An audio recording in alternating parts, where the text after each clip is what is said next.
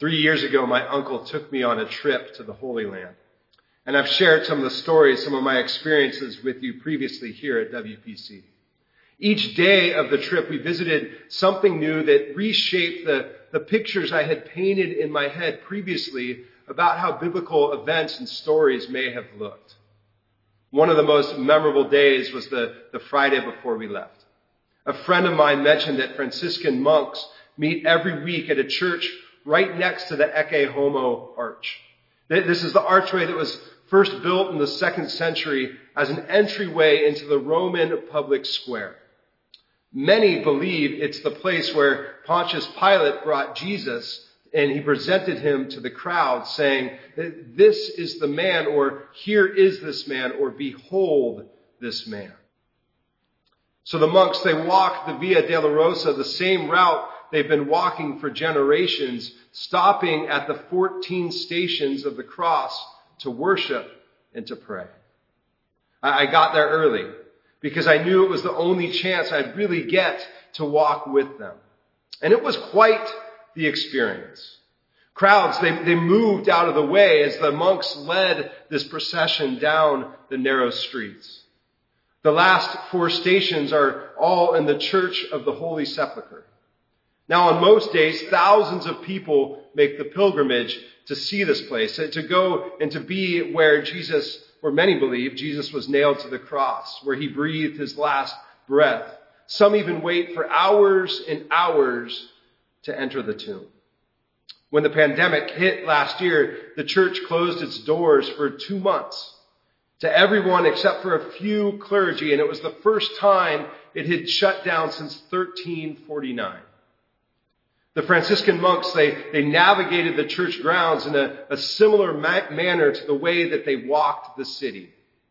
Crowds moved. They prayed. I followed. I listened. I tried to take it all in. When we got to the entrance of the tomb, they stopped and they sang a few songs.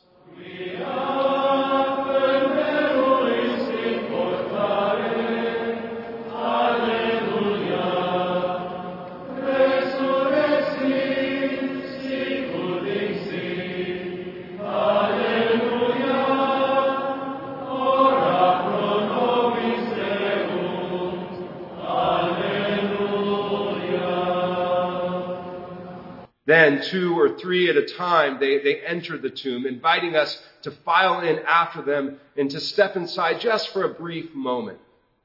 I, I felt bad for stepping in front of those who had been waiting for hours on end, but everyone in the Church of the Holy Sepulchre, they, they all hit pause when the monks arrived. And so I just followed them in. I stepped inside with the dad and his son. Uh, the son couldn't have been older than 12 years old, and it was clear that the son wasn't as interested as his dad wanted him to be. It was as if he wanted to manufacture this moment of holiness for, for himself and for his, his son, but it really, it wasn't happening. And I looked at the boy and smiled because I, I kind of felt the same way. I'm not so sure what I expected, but it was cramped, it was crowded, it was hurried. Not exactly a recipe for a time of reflection and reverence. When Mary and Mary showed up at Jesus' tomb that Sunday, I think it's safe to say that they didn't quite find what they were expecting either. The stone rolled away, the earthquake, the angel of the Lord sitting on top of the stone. No, I, I can't say exactly what they expected, but it, it's, it's safe to assume it wasn't quite that. They went to take care of the body of their friend, to mourn, to maybe even confirm what had just happened a few days earlier. But they found something else. They're invited to step into the tomb to see the place where his body once was. And what about that person who was sitting there on the top of the stone who invited them into the tomb? How did they know it was an angel of the Lord?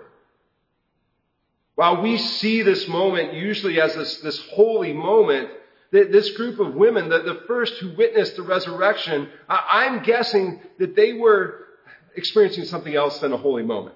That they were at least a little panicked and more than likely more than just a little. It wasn't what they expected and it had to catch them off guard.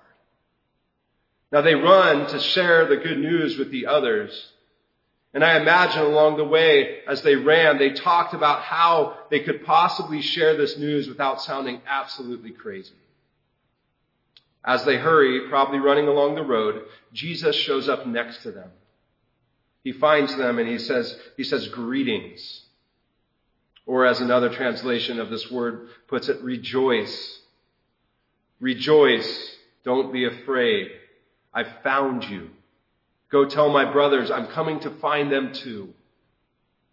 Luke and John, in their Gospels, they tell the story of Jesus finding the disciples later, and John goes into a good amount of detail uh, with some of the conversations that were had after Jesus' resurrection. Whether it was meeting some of them on the road, whether it was meeting with them behind closed, locked doors, or at breakfast on the beach, in each case, he opened their eyes, he gave them new perspective about something that happened before the crucifixion. Now, typically when we talk about Easter, we rightfully focus on the story of the search for Jesus. But ultimately, there are two searches happening. Easter is also the pinnacle of, of the bigger story of God searching for us, of God's faithfulness, of God's love. It's a story that begins in Genesis with creation and ends with the collision of the heaven, uh, the new heavens and the new earth coming together, the restoration of the new Jerusalem, where we're told we dwell with God and God dwells with us. Now there's a moment in the creation story in Genesis where God's ongoing search for humankind begins to take form. It's set in the majestic garden. Adam and Eve were exploring the world that had been created for them. All the sights, all the sounds, all the smells, the trees, the animals, the rivers, the sky, the sun, the moon, one another. I imagine everything being new for them and, and every day being an adventure that revealed just how much they were loved by God. The serpent came. They gave in. Everything shifted. Everything changed. Then in Genesis chapter 3 verses 8 and 9 we read this. They heard the sound of the Lord God walking in the garden at the time of the evening breeze. And the man and his wife hid themselves from the presence of the Lord God among the trees of the garden. But the Lord God called to the man and said to him, Where are you? This is the word of the Lord. Thanks be to God. Where are you? It's one of the first interactions we see between God and, and, people in the Bible. God searching for the children that He created. Now, of course, God wasn't literally looking for them. He wasn't looking for a literal answer from Adam and Eve. It's, it's pretty safe to assume that the God who created everything knew exactly where they were. It wasn't like they could find a place in the garden that he didn't know about. God was addressing their state of mind, their state of being. They hid because they were distracted, because they realized what they had done, because they were ashamed. And God approaching them when they were in their most vulnerable state was terrifying.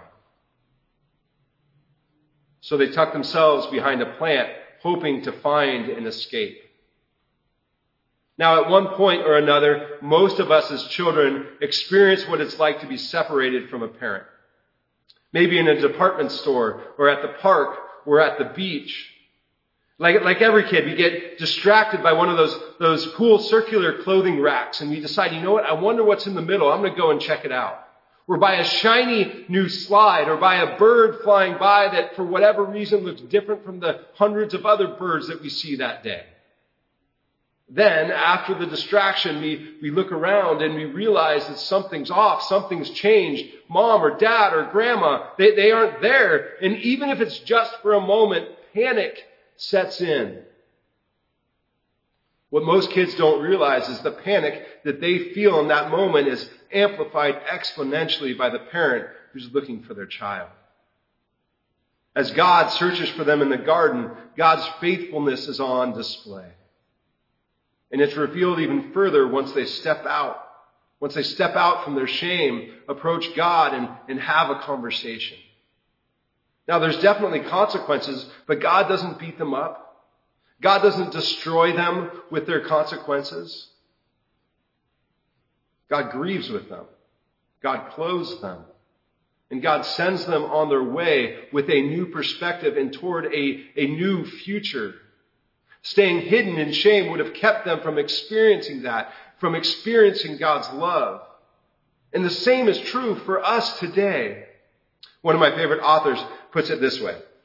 Shame has one goal and one goal alone, to keep you cemented in a dark past while it hides a beautiful future from you. So when John writes the passage that we all know about in his third chapter of, of, his gospel, God so loved the world that he gave his only son, he includes in it a line that for whatever reason sometimes uh, gets kind of pushed aside or goes unnoticed. God did not send his son into the, into the world to condemn it, to shame it, but to save it. Now, I don't know what you're carrying this morning or what sort of expectation you may have brought this year into to Easter, especially after a year like we've had. Maybe it's, it's no expectation, just the same old, same old. Maybe you were hoping we'd be at one place in society by now and, and you're disappointed that we're not there yet. Maybe you're frustrated and God feels distant. Maybe you're ashamed for whatever reason. Now, I want to invite you at some point today or maybe later this week to take an honest inventory. Where are you? Is there anything that you might be trying to hide from yourself or hide from God? Anything that you're just afraid to admit or maybe afraid to say out loud? Take some time today, this week, and ask yourself that question. Write down your answer if you can. Maybe even find someone you trust to have that talk that you've been putting off.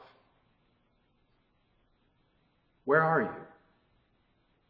While Mary and her friends are at the empty tomb talking with the angel of the Lord, the majority of the disciples are in hiding, probably in the same upper room that they gathered in days earlier. They're afraid unsure of their future, probably a bit ashamed that they weren't by Jesus' side during his darkest hour. And Jesus finds them. It's the pinnacle of the story of God's love for humankind, of God's love for you and for me. And my prayer for us this week is regardless of where you sit, not knowing what you're going through or what might be on the horizon, is that you would know that God's search for you is never ending. We see God's faithfulness revealed to Jesus' first followers as he finds them after the resurrection. We see it in the creation narrative as God searches for the created ones he loved. And in a multitude of other stories in Scripture in between those two places where God seeks out people and reminds them of who they are, of their identity, reminds them that they are loved. As we continue our journey together into whatever tomorrow holds. Friends, may we remember that God is faithful. Let's pray. Lord God, along with the author of the 136th Psalm, we give thanks knowing that your love endures forever. Through seasons of all kinds, through times of joy and times of sorrow, you constantly seek us out. Thank you for your love. Thank you for your faithfulness. Amen.